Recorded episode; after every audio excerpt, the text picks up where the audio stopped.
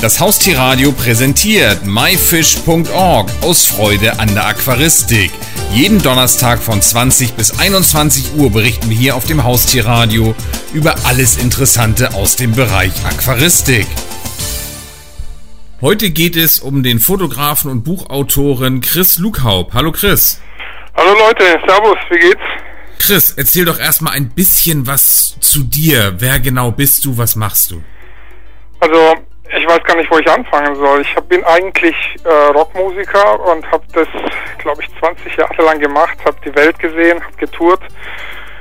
Ähm, ich glaube, ich habe mehr als 2000 Konzerte gespielt und irgendwann mal habe ich gedacht, ich muss das Metier wechseln, weil es wurde dann doch zu viel, wenn du dann von einem Jahr ein Dreivierteljahr unterwegs bist und nie zu Hause, dann, dann ist das vielleicht nicht gerade ja, gut, wenn man auch Familie hat. Das habe ich jetzt.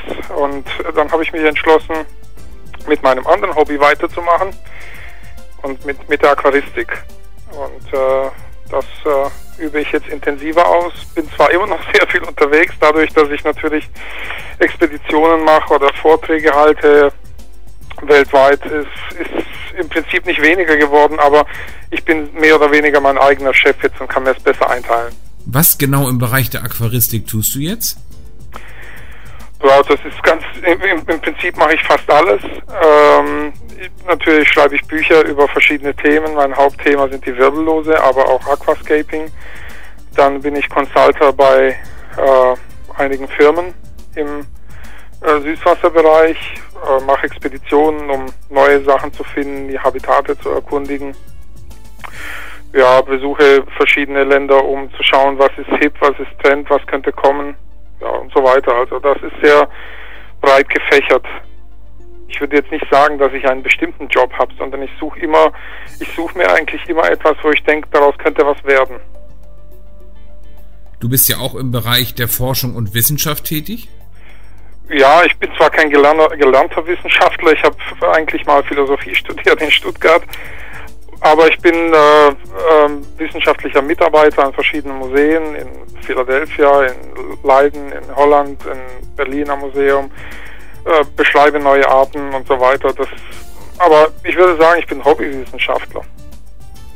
Wie bist du denn überhaupt selber zu dem Bereich Aquaristik gekommen? Ja, wahrscheinlich äh, ging es mir wie den meisten anderen auch. Im Alter von fünf Jahren habe ich von meinem Bruder Fische geschenkt bekommen und das war dann der, der sozusagen der Grundstein für meine Karriere als Aquarianer. Und davon bin ich eigentlich fast, fast nicht losgekommen. Natürlich in der Zeit, wie ich oft auf Tour war, das war sehr schwierig, weil ich hatte ein großes Aquarium und da mussten musste meine Familie auf das Aquarium aufpassen und das war, da war ich immer so leicht in Sorge, wenn du mal acht, acht, zehn Wochen in den USA auf Tour bist und immer schauen musst, läuft das Aquarium noch, ist alles okay äh, mit den Fischen, dann, das war, da habe ich nur ein Aquarium gehabt, aber ein großes. Ja, mittlerweile habe ich zwar auch nicht viel mehr, weil ich auch viel unterwegs bin, aber ja, drei, vier Nano-Aquarien, das passt eigentlich immer.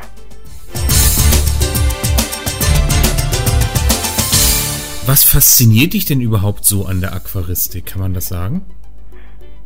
Ich glaube, ich war schon immer naturfasziniert. Ich, die Karriere ist halt meistens geht das ja Hand in Hand, dass man äh, als Kind dann tümpeln geht und äh, das ist für mich äh, ein Stück Natur, das ich mir zu Hause näher ansehen kann, auch wenn ich mal vielleicht nicht raus kann oder sowas, dann hat man immer ein Stück Natur daheim. Ich würde, ich würde die Aquaristik unbedingt als ja, naturnahes Hobby einstufen, was es ja auch ist, klar. Aber das ist, das ist das, was mich fasziniert, dass ich so ein Stück Natur daheim habe und die Sachen beobachten kann. Es ist vielleicht diese, diese Neugierde, Dinge zu beobachten und äh, ja, das wahrscheinlich ist es das.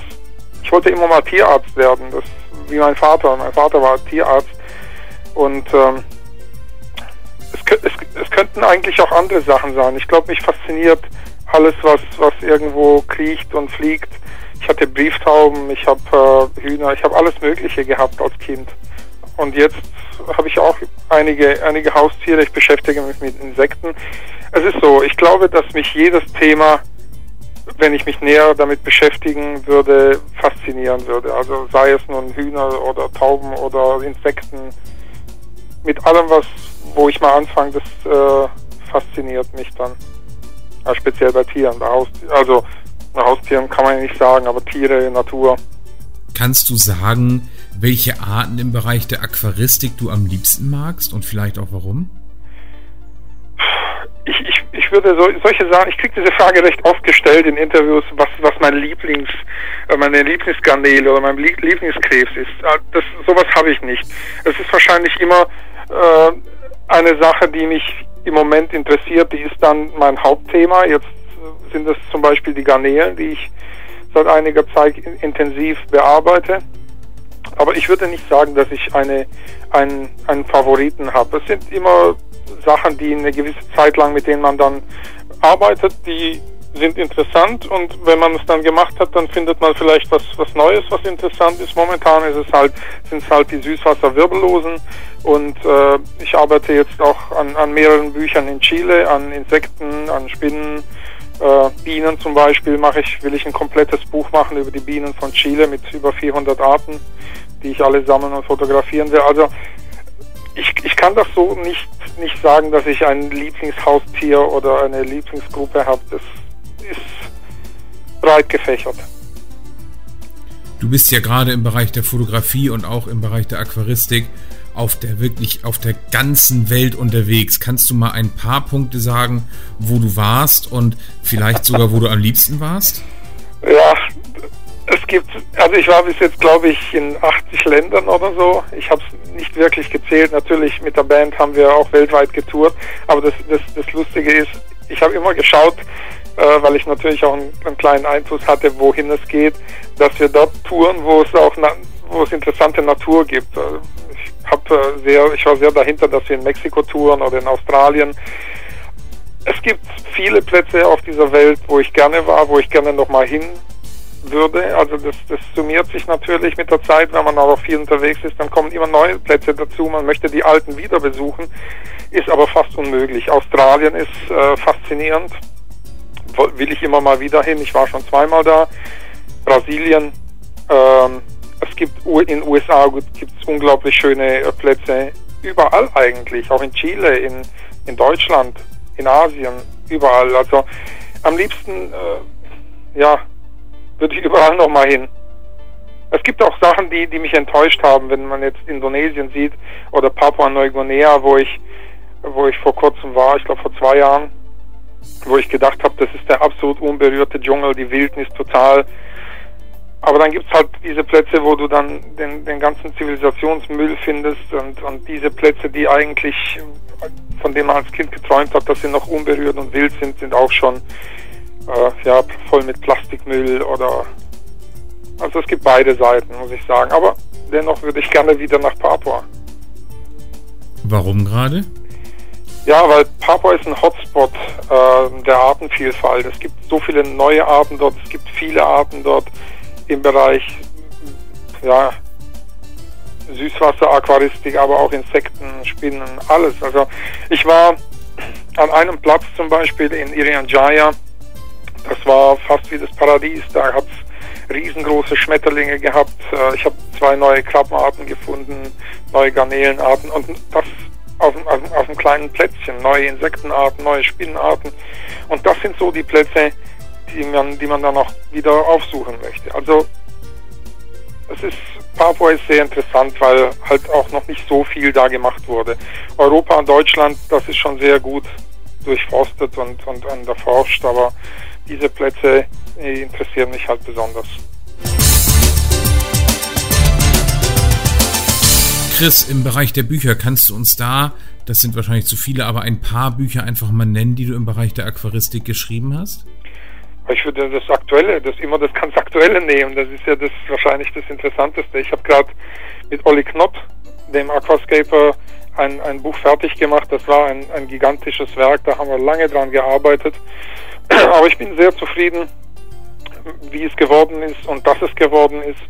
Ähm, ich hatte halt die Idee, dass ich sowas wie ein Kochbuch für, für Aquaristik dem Olli mache, Äh, und Gräfe und Unser hat uns dabei sehr geholfen, muss ich sagen. Also die haben uns wirklich supportet, die haben auch an das Experiment hier geglaubt, weil es war doch, wie ich mit der Idee angekommen bin, haben erstmal alle gesagt, das ist fast unmöglich, aber das ist dann immer auch die Herausforderung, dass man dann sagt, okay, ähm, wenn das so unmöglich klingt, dann äh, möchte ich das auf jeden Fall versuchen. Und dieses Buch zeigt äh, 30 verschiedene Beispiele, wie man Aquarien modern scapen kann. Also mit allen Steps dazwischen. Also so, dass auch ein Anfänger ähm, weiß, wie er das zu machen hat. Das ist mir immer ganz wichtig. Jeder Step, so dass man wirklich nachvollziehen kann, was haben die da gemacht und wie haben sie es gemacht. Das ist mir ganz wichtig. Besonders für die Anfänger, weil ähm, diese Leute brauchen wir in der Aquaristik, die müssen wir bei der Stange halten, die müssen wir inspirieren, faszinieren. Und das ist halt auch eine Aufgabe, die ich bei, bei uns sehe, also Olli Knott oder Heiko Blair oder ich auch oder die ganzen jungen Aquascaper, die jetzt nachkommen. Unsere Aufgabe besteht darin, die Leute zu inspirieren, zu faszinieren und mit, mit äh, Ideen bei der Stange zu halten und ihnen auch zu zeigen, wie wir das machen und warum wir das machen. Also das ist so für mich der Hauptgrund, auch warum ich Bücher schreibe. Was fasziniert dich denn gerade an dem Thema Aquascaping? Naja gut, Aquarien einrichten ist eine Art von Kreativität und äh, als als, als Künstler möchte man sich ja in, in, wie soll ich das sagen, ich muss das eigentlich in Englisch sagen, you have to express yourself. Äh, man muss sich, man muss sich auf gewisse äh, Weise ausdrücken, glaube ich, heißt das. Also es ist eigentlich Kunst, die man, es ist Gärtnern unter Wasser.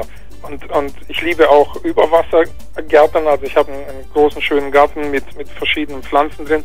Es ist halt eine, eine, eine Art Kunstform, in der Aquaristik, finde ich, die man, wo man sich halt austoben kann, kreativ sein kann und das ist eigentlich äh, modernes Aquascaping.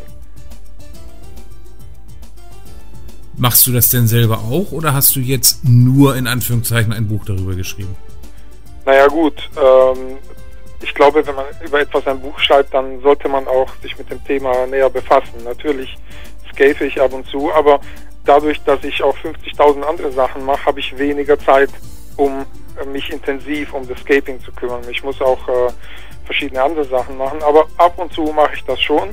Ähm, ich mache allerdings nicht mit bei irgendwelchen Wettbewerben, weil das ist, ist nicht so meine Welt. Als Juror mache ich das schon, aber, aber nicht jetzt mich da ähm, als in einen Wettbewerb stellen zum Skaten. Das, dafür habe ich keine Zeit und auch wirklich eigentlich keine Lust dazu.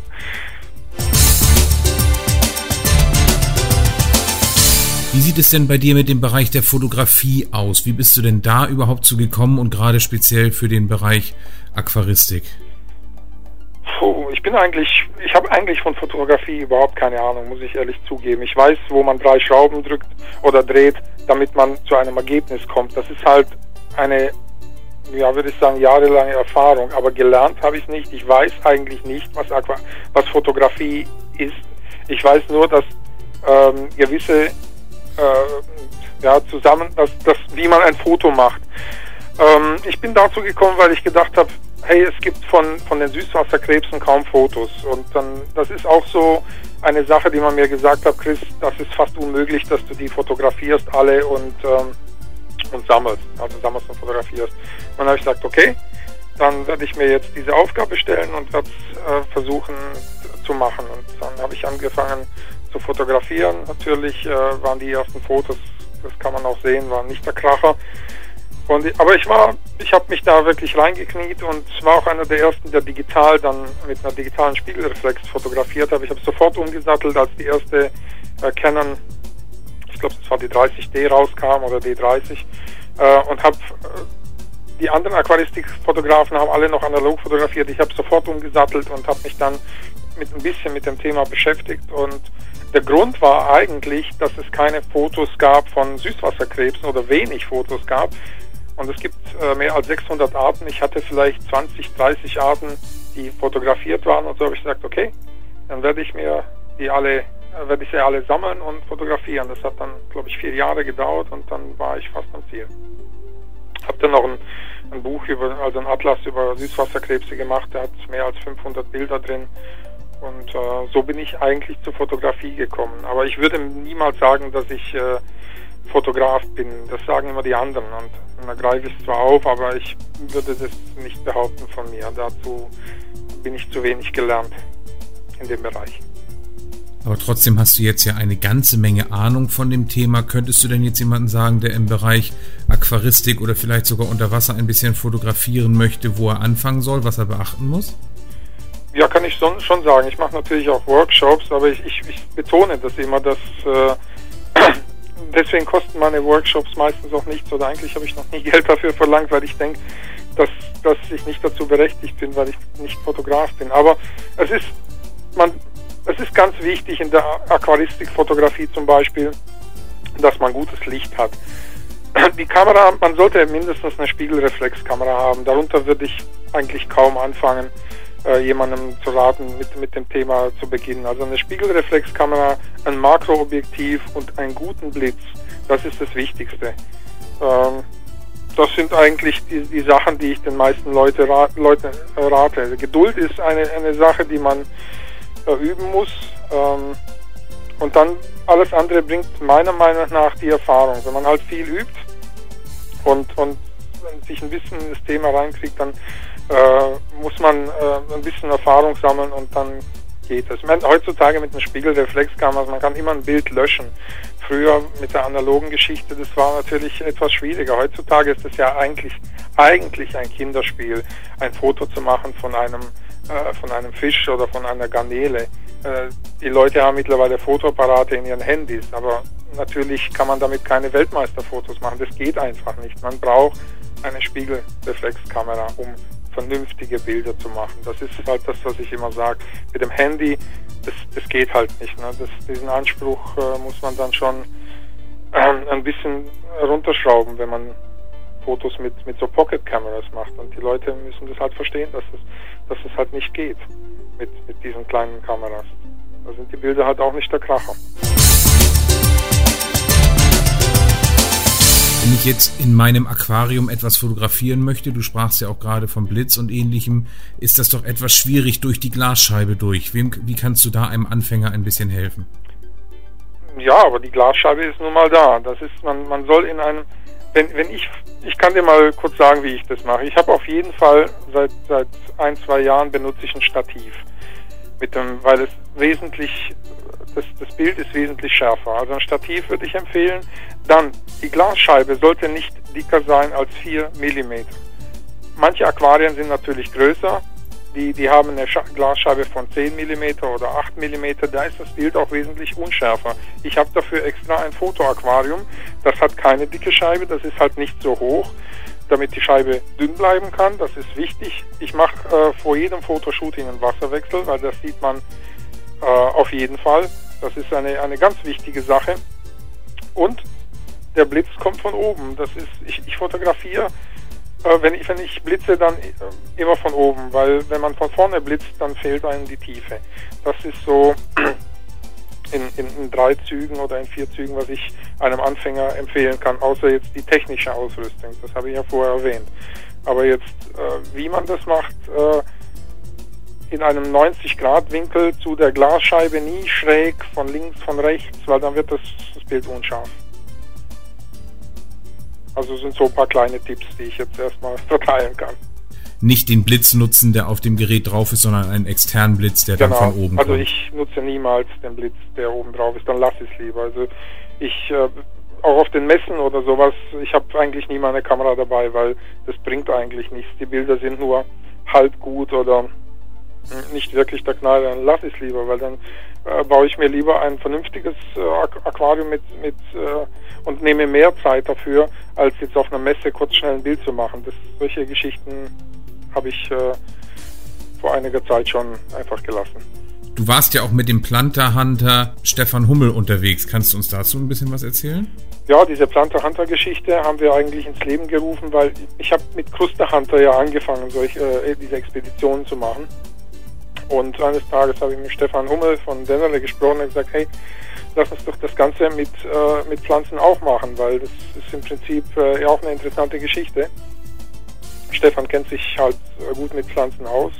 arbeitet ja auch bei Denneler in der, in der Pflanzenabteilung.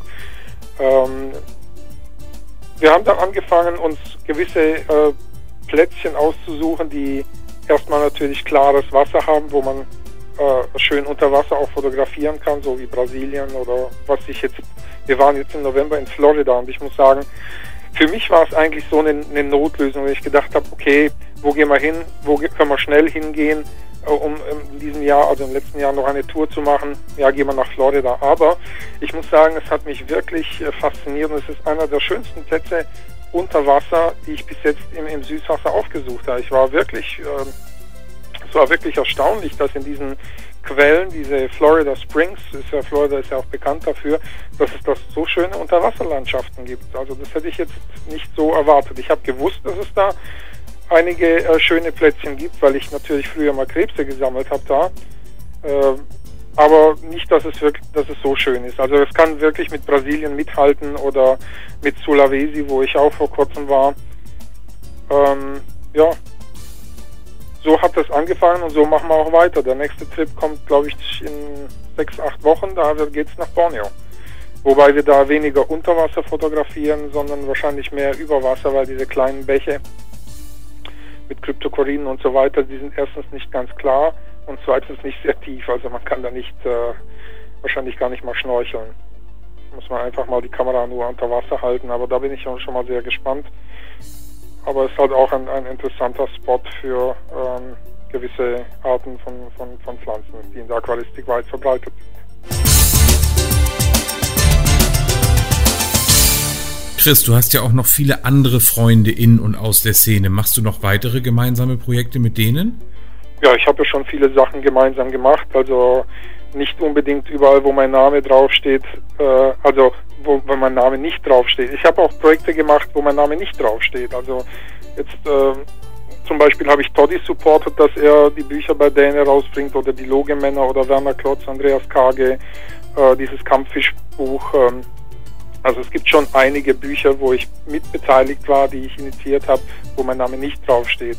Ähm, ich denke immer, es ist cool, so, so ein gewisses, ein gewisses Team, Teamwork zu machen, so wie mit Olli. Ähm, ich habe einige Ideen noch am Start, die einige Sachen kommen dieses Jahr raus schon. Äh, für nächstes Jahr habe ich einige Sachen geplant und die meisten Sachen sind, äh, die meisten Bücher sind jetzt mit, mit äh, anderen äh, Leuten aus der Aquaristik, die auch schon einiges gemacht haben. Aber da will ich jetzt erstmal noch nicht zu viel verraten. Ähm, aber sicherlich kommen da noch einige Geschichten. Das war Chris Lughaupt zu seinen ganzen Aktionen rund um die Aquaristik. Wir danken dir ganz herzlich für das tolle Interview. Ich bedanke mich auch und ich hoffe, wir sehen uns auf einer Messe oder auf einem Event. Äh, ja, habt einen schönen Tag. Cheers. Das war die Sendung myfish.org aus Freude an der Aquaristik. Die gesamte Sendung gibt es natürlich auch zum Nachhören und Downloaden unter www.haustier-radio.de, dann in dem Bereich Shows und myfish.org aus Freude an der Aquaristik. Eine neue Ausgabe gibt es hier auf dem Haustierradio wieder am Donnerstag um 20 Uhr.